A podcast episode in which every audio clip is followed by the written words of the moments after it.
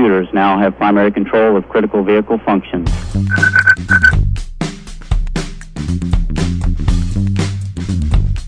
Welcome to the IBM Keep It Simple Technology Podcast, where each episode we discuss technology but in a simple way. We keep the explanation simple, but what we spend our time on is emphasizing what this technology means to you and how you can best utilize this technology for you and your business.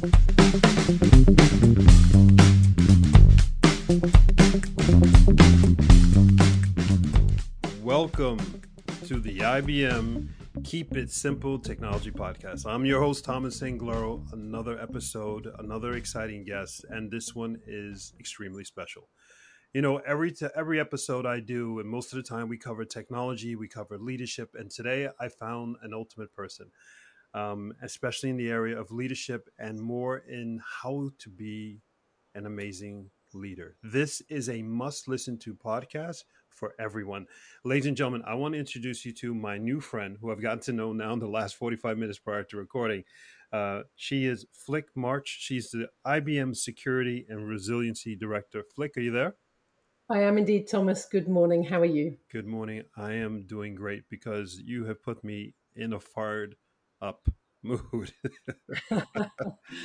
um, what we've been talking about prior to going live now and recording, I, I, think it's so incredibly important to share with everyone.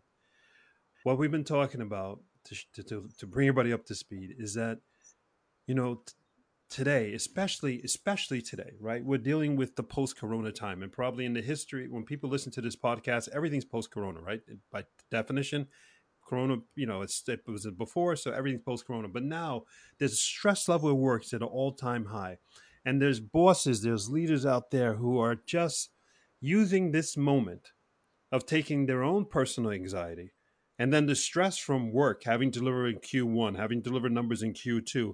And then when they look down upon their employees, they don't behave it exactly in the way they should behave.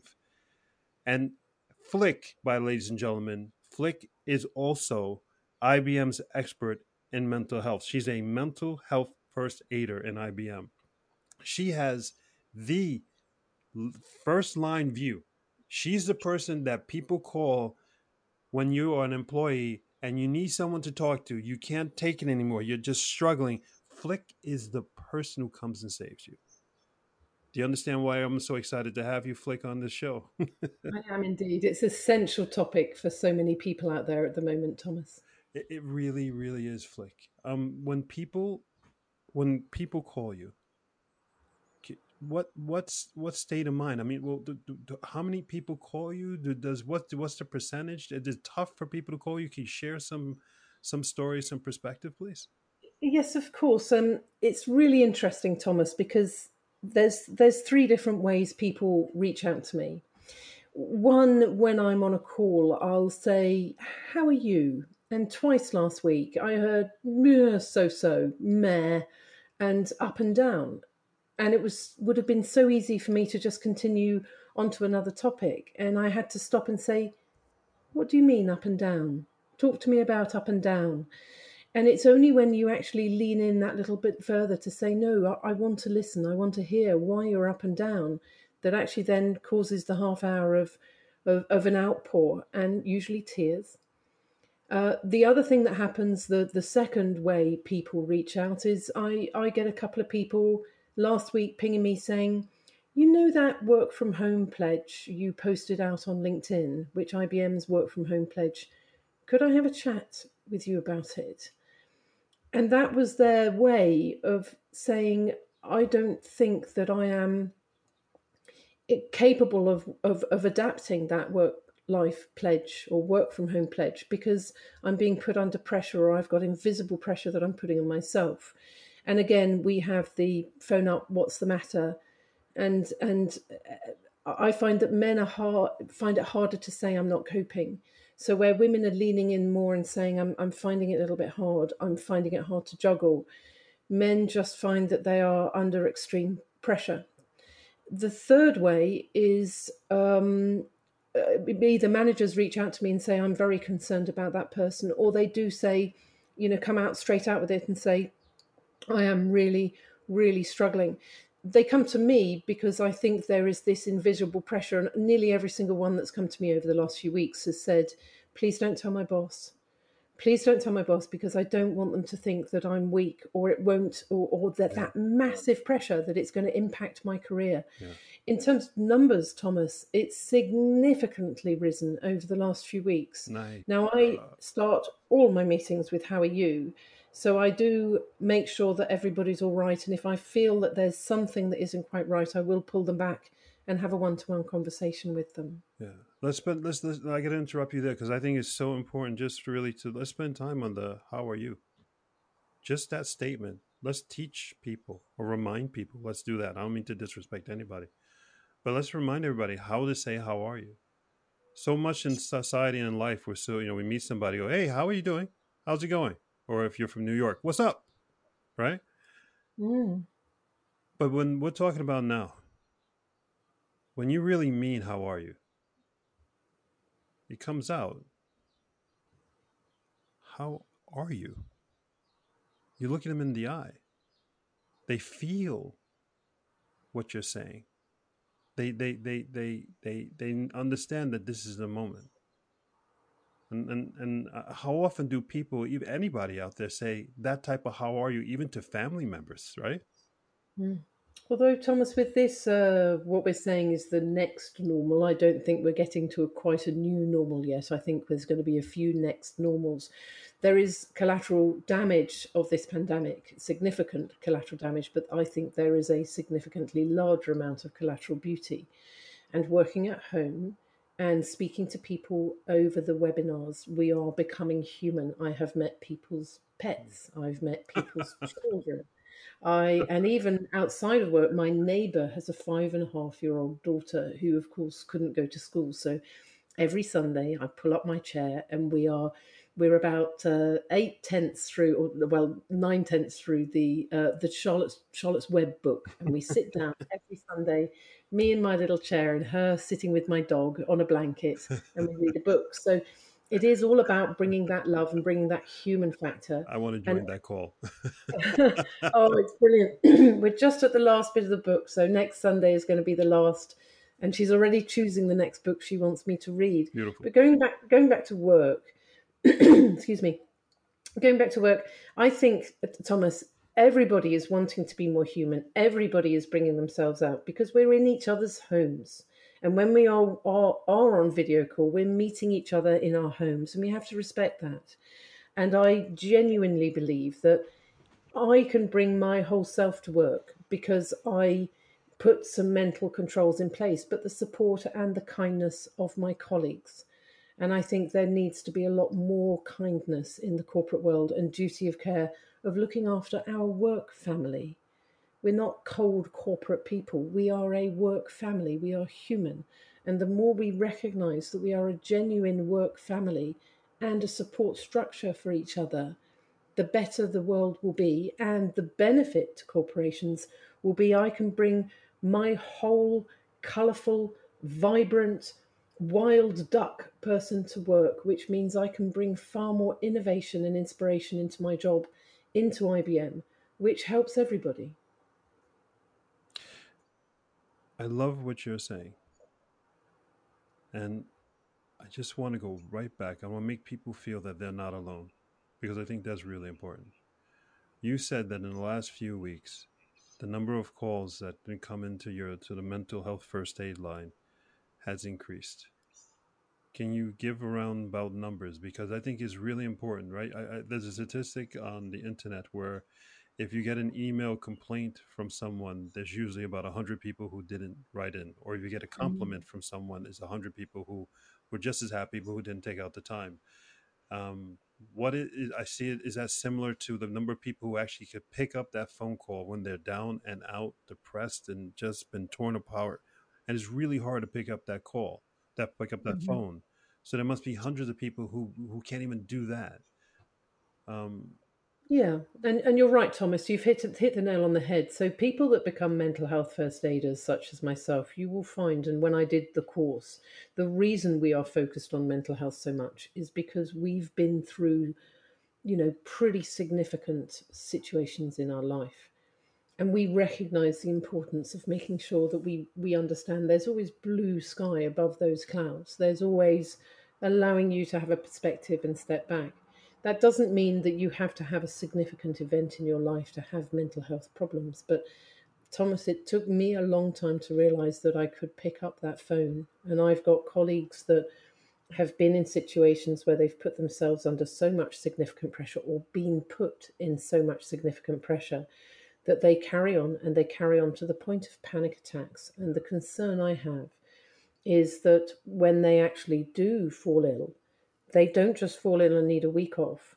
We've got I've got a colleague who who pushed herself to the point where she had to step out of work and it took her 18 months to be able to get up and get dressed in the morning. So we are seeing people fall off a a, a cliff I've got another colleague who was off sick with mental health after significant pressure at work on a project where he was doing the work of more than more than five people trying to keep things balanced because there'd been a resource action.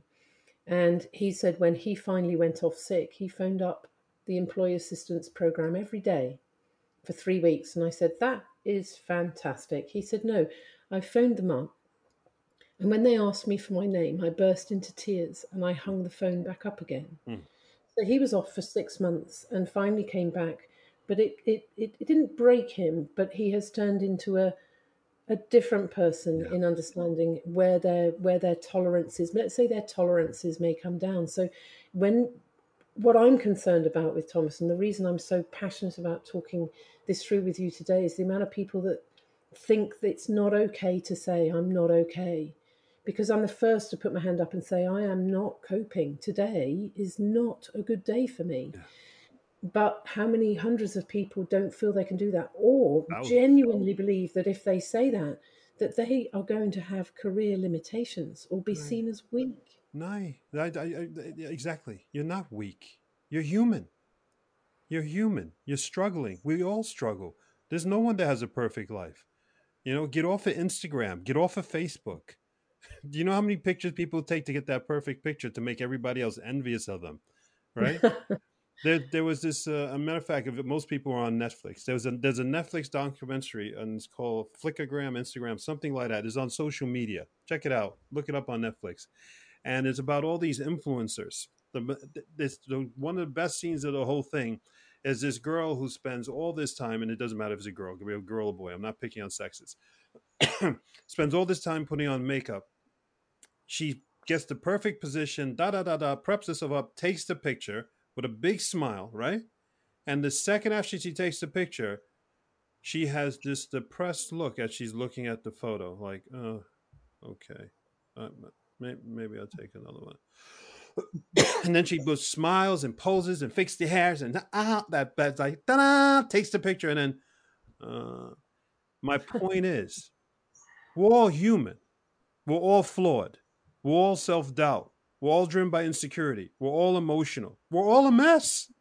No one's got it perfect. And you're no and you're okay. That's the message to everybody. You're okay. You are absolutely okay. You found out that your husband has done this. You're not the only one. You found out your boss did this, your kid did that, the police called. You're normal. All right. Yeah. You're... Eh, yeah, absolutely, absolutely. And what's really interesting, Thomas, with with all these stresses that happen, the one thing that I learned, and I I share this quite widely, is when you have an event that is significant, the physical reaction in your body is as equivalent as breaking a leg or both legs. So let's say, for example, you did find out your partner was doing something and you went through a significantly large amount of stress because of it if I broke both your legs, Thomas, and then told you you've just got to get on with it, everybody would, would find that ludicrous. So, why, when you go through a significant event, and it doesn't have to be huge, it can be a large stress at work, why on earth would you think that you've just got to keep muddling through? And actually, if you do muddle through, you will make yourself sicker. So, it's really important to understand that you need to look after yourself and have mental health and well being and that's where I, I come in because it's really important for people to have a look at how they're managing their life and being responsible for their own mental health as much as we're responsible for our own physical health. and when we should look after ourselves to make sure we eat well and we exercise well for physical health. But that actually relates exactly the same to mental health. And I want to find a way to drop the stigma and I want to find a way to say I'm not doing okay. But I also, and this is this is the reason, one of the reasons I speak to you today, I also want to teach my executives and my managers that actually a lot of the mental health concerns that we have can be helped by saying, How are you? How are you doing? How are you coping? How's the family? Anything we can do to help because we are all a collective of work family. And the more that we act like that, the more people will feel they can act like that.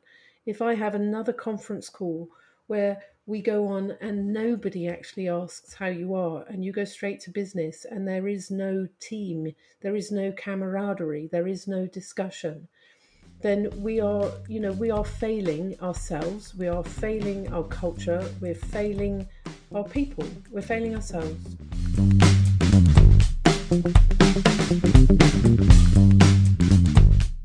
where i want to go now is we've been talking uh, from one perspective, which is uh, as if people have a phone number to call people work in a company that there are resources, right? I want to come mm. from the other perspective. There is no phone number to call. The company does not has does not care about me or us enough to set up such a service, and I am screwed because uh, I have a boss who just yells at me, right? I have a boss that I come the end of every quarter or they come every month or every week, depends on whatever their hell is. You get yelled at, right? I'm getting yelled at all the time. But I have a family at home, or I have a mortgage, or I, ha- I just want to have a life. So I have to take this abuse, right? I think most people out there are probably in that situation.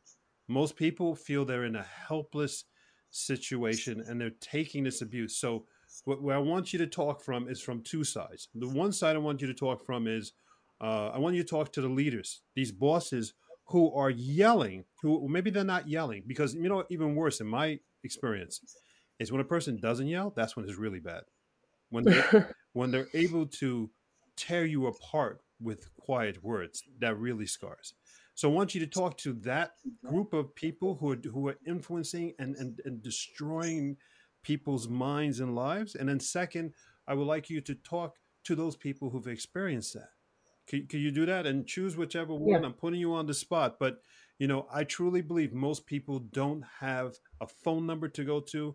They don't. They don't feel they have a friend they really could trust in, or maybe they have a friend, but they feel that they've unloaded on that friend so much over the years that they're embarrassed to go to them with this one. I think that's just more real life. So let's. Can you, can you take them from there, Flick? Mm, yeah, absolutely. So let's look at the let's look at the people that are doing the impact. And I I, I was very lucky to have uh, a coffee with a colleague who is um, come out of university and is now um, one of my colleagues EA. And we had a cup of coffee and a virtual cup of coffee, and we were talking about. Uh, uh, the pressure that she puts herself under because she's working with execs and of course because I've worked up through the ranks and and I don't see myself as someone who is hierarchical. I am here to make sure everyone else's days are fun and magic. That was what my boss said to me when I walked into IBM have fun, be magical. Now, that is something that I've always kept with myself going forward. That's unique. Now, That's really yeah. unique. I don't think and, many people have ever heard those words from a boss. And I think we should, because if you are innovative and really vibrant, you can bring brilliant ideas to work and have Absolutely. fun during the day. And I'm passionate. Yep. Now, now let me tell you a little bit about I do technical resilience, and my job is to make sure that companies know how to come back up technically after they've gone down or stop them going down, especially in a virus attack, so they can continue to function. And I always say that resilience is everybody's responsibility in the corporation. Everybody needs to know how would they continue to do their job and their role should technology go down so that the world can continue to pump. Now, exactly the same with mental resilience. It is everybody's job. It is not an HR thing. It is not a let's train a few people and give them a non day job of being a mental health first aider. it is important that everybody understands their role in looking after everybody else's resilience. So going back to the the coffee chat I had with this EA, she said the stress she used to put herself under in even writing notes to people like me, she would have to double, triple, quadruple check. And because I was a direct, I am a director, and um, and also how they speak to me because they are worried because I have a director level. So I think, Thomas, yes, we have some bad behaviour from. There's always bad behaviour in every company in every walk of life where people are not realizing the impact that they have with their actions. But I also think that we as directors and executives have a duty of care to think about how we talk to people and put people uh, under scrutiny if we need to actually review their work. Now, I'll give you a couple of examples, Thomas. I, I reached out to a few people because of Black Lives Matter. Now, I, I am a mentor to three black colleagues as well as a mentor to other people, but three black colleagues. And I reached out to them uh, before um, the big flurry of Black Lives Matter and said, How are you doing? How are you coping? And they said, Do you know, Flick, you're the only person that's actually phoned me up to say, How, how you doing? You all right? Now, unfortunately, of course, we then had the next week of this big flurry of Black Lives Matter, and I've spoken to them since, and they said, "My God, thousands of people have reached out to me now to see." They they actually said to do the black thing, which was really interesting. So, um, what's most interesting really, from a mental really it is very interesting and in actually actually they were saying please i just can't talk to anyone else. But going back to a mental health perspective um, with that black lives matter it was a really interesting perspective of what they were saying about the the the fact no one was leaning in to see if they're okay no one had at that point in time. So, with our BAME culture, lots of people hadn't felt that they had the ability to lean in. And the same thing with mental health. And I have stopped calls when I finished my bit and said, Right, we've got five minutes. How are you all doing? This is me. This is mental health. And I also share some information about my life because my life isn't perfect and I've been through some stuff so that I can show them that I am vulnerable and I am human and I am real. And some days they things don't work very well for me, but I do my very best, as best as I can for that overall day. And that allows them to feel that they can do their best without feeling that they are failing. But we we do have that going to those individuals, they are maybe putting themselves under a little bit of invisible pressure, which we all do because we're IBMers and they do not understand what their bosses, or maybe there's a misinterpretation of what their bosses are saying. But going from an exec point of view, there is without a doubt some that are not saying, How are you? and not believing that they have a role in asking how people are and really listening. But they also don't understand the impact that they have. So, at a certain level of your career, Thomas, we become politicians with a duty of care as to every word we say and every action that we take, we're setting a standard and we're setting an approach. Yeah. And there is. Yeah, but, go ahead. just, just, that's true. That's true. Everyone, everyone all the time. All the time. The echoes back the, again. Um,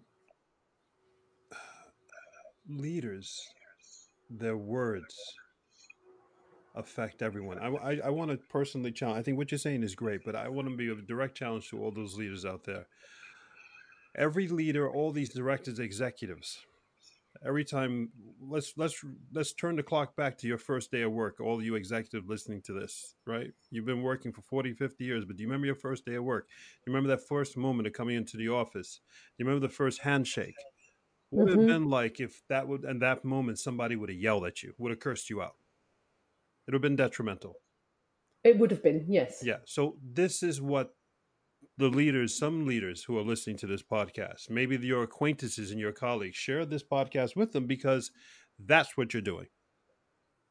That's what you're setting in motion. And I think people need to reflect in that way, in that you've now reached the 40 years into your career, you've done it, you're an executive, you know, dun, dun, you know, the whole Rocky thing, you did it. But your words, as you say, can tear apart somebody's the rest of their life in the next 40 years. You could send them to the left instead of going to the right. And as you said wonderfully before, a happy person is a much more innovative person. It is, and, and we, I mean, Thomas, there is a there is a thing called positive stress, and positive stress has been proven has been good for us. Otherwise, we would never get out of bed in the morning. And there is positive stress, and there are pressured situations in IBM. Now, let me make this perfectly clear. I've come from a technical background, and I have been a mega deal maker. So I have signed hundreds of millions. In fact, one that was nearly two billion dollars of business. So you can imagine the 4 a.m., 5 a.m. signings of contracts because there's a press announcement the next day. There has been all nighters. I remember one I did a four day all nighter and actually fell asleep on the the desk in the end uh, because I could, I was starting to hallucinate. So the pressure, there is good pressure, and there are pressure that bosses have to put on. So I'm not a snowflake. I'm not saying let's do love, be, you know, peace and love. I'm saying yes, a significant amount of corporate stre- pressure is fine because it's in a positive way, and we all hands to the pump. We are we are passionate techies that want to get the quality and the work done, and we do it well. So, as we talk about this, it's essential that people understand significant amount of positive pressure is a good thing, and we love it, and we're good with it, and we can cope with it. But when there is negative pressure, so comments such as I've heard from mental from people, um, I don't think you're committed. I don't think you're committed to this deal. I've had phone calls from, heard people receive phone calls late at night from their bosses saying exactly that. And this is the kind of thing that we need to help our execs understand that this is not helping people bring their whole selves to work. And as corporate executives, we want everybody to bring their whole selves to work. Now, I'm talking about a tiny, tiny, tiny percentage, and I understand that these people are under pressure themselves. Mm. And it's rather like when you're driving down the road and you're really angry with the driver in front of you because they've made a slight mistake. And actually, that's a really good sign for you to think, whoa, okay, what's up in my head? What's up in my head that's making me irritated with that driver? Because usually it's nothing to do with that driver. It is something inside your own head mm. that is causing you distress. Mm. And this is why we put on bad uh, you know have bad reactions to things that then sort of ripple off to the next person. So it goes back to we have a duty of care. Everybody in our corporations have a duty of care. And in truth you know there's some things i want to do before i retire I haven't quite had 40 years in the career industry yet. I am actually only 49. So, no offense. Um, yeah, maybe 30 years. Sorry. And by the time I retire, you know, there's a few things I want to do. One, I want to put some standards around resilience technically, so we make sure that's all there. The other thing is, I want to get back to being a work family because that first day I walked in, and a wonderful boss called Pete Kearney welcomed me and told me to have fun, be magic. You know, when I walked into there, it was really interesting my first day in in in seeing all this wonderful stuff that I could be and all this amazing stuff I could be and and and watching you know I want that that experience because when I went down to the canteen that day and in that canteen there was an executive table and an executive dining room in a different place. And after they'd finished lunch they all walked around the tables and talked to people. But when I was sitting at that table I was in a complete medley of youngsters and old people and, and people close to retirement, people in the middle of their careers. And the conversation was, How's your son Bob doing at university? How you how's how's how's your wife's broken leg? How are you doing with and actually you realise that there is a thing called a work family, which I believe has maybe evaporated due to maybe us all being virtual and maybe more of a corporate style, I don't know. But this is something we have got to get back because the more human we are, the more we can bring ourselves to work, the more we can be all that we can be. We can then reflect that into work, and that makes IBM magical. That makes me magical. And that means I can do my job, and it means I can make people more resilient. I can make technology more resilient, and I can make sure businesses are more resilient as well. So it all it all works. It's a win-win situation, Thomas. I love that. I, love that. I love that work family. Can you, can you, that goes back. That goes back again. The the picture of the work family is powerful because how many of us know that yelling at home doesn't work, right? In the moment, it may feel good, but it doesn't change anybody at home your kids are definitely not going to clean up their room or put away the dishes or make their bed after you yell at them. Okay. So, why the hell do you think that methodology is going to work at work? Right? Yeah. And That statement you said, that the work family is powerful. Right? You want someone at home in your home to do something, what do you do? Right? When you when you mess up, uh, when I mess up with my wife, I got to buy roses. I'm sorry. What is it? You you catch more bees with honey, right? And and some bosses say, you know, that's so I don't do that soft stuff, right? But when you're home, you better do that soft stuff, or you're sleeping on the sofa. so my my point is that the work family, the people at your work are your family. There's a statistic that you spend. Some people spend over fifty percent of their life, their waking life, at work. So that's probably more family than your personal family that you have, your nuclear family back at home. And all the leaders out there, I want you to think about that. I want you to dwell on that. It is worth it that you spread that love to your employees. And I'm challenging the men out there who are going, well, I don't talk about that. I'm, you know, calm down. You know, love is love. There are different ways to say it, different ways to show it. But all you have to do for your colleagues, for the people who you who work for you, is maybe not yell at them, and that's a form of love. You don't have to, you know, say, "I'm well, men don't use those words." Fine, then don't use those words, but show it because they are your family. They are your work family. Um, Flick, we have a few seconds left, and uh, I want you to have the last word. And I think we could keep going on this one for a long time, and maybe we will have another episode. Like to hear from everybody out there who's listening to this podcast and this episode. If you want more, you know, I'll I will mess up Flick's work life and get her back on the podcast. Flick, do you have any departing thoughts or words for everybody? I do, Thomas. So, first of all, what I do for my mental health uh, balance is I make sure I sleep well, I eat well, I have a routine, I do my exercise, and I make sure that I have my hobbies each day. So I would ask everyone to make sure that you every single day have a good life work balance. Don't do the five days and think you can fit things in the weekend. Excellent. Check what your structure is each day. Yes. And if you can go to bed and say, I was there or thereabouts, or if you need to trash the day because it's all going a bit wrong, then feel that you've got the right to do that. But you are in charge of your mental health and well being. And it's your responsibility as much as if you cut your hand to put a plaster on it, that when you cut yourself mentally, that you can give yourself that amount of self care and be able to put your hand up and say, I need some help, I need some support because we're all out there and we're all full of love. Beautiful, Flick. Thank you so much ladies and gentlemen, that that was Flick March, um, my new bet was it bestie, best friend, B, BFF or something. I, I, how old am I? Damn. you know, Flick, this has been wonderful, and to all you out there, and, and in all seriousness, um, who have who are down, who are taking the abuse, I want to reiterate and repeat and repeat and repeat two important things. Number one, you're not alone. And number two, Flick and I love you. We appreciate you spending the time listening to the IBM Keep It Simple Technology podcast. Uh, available on Spotify, available on iTunes, everywhere. Please share this with your friends, colleagues, family who need to hear these words. You know, uh, we do this for all of you.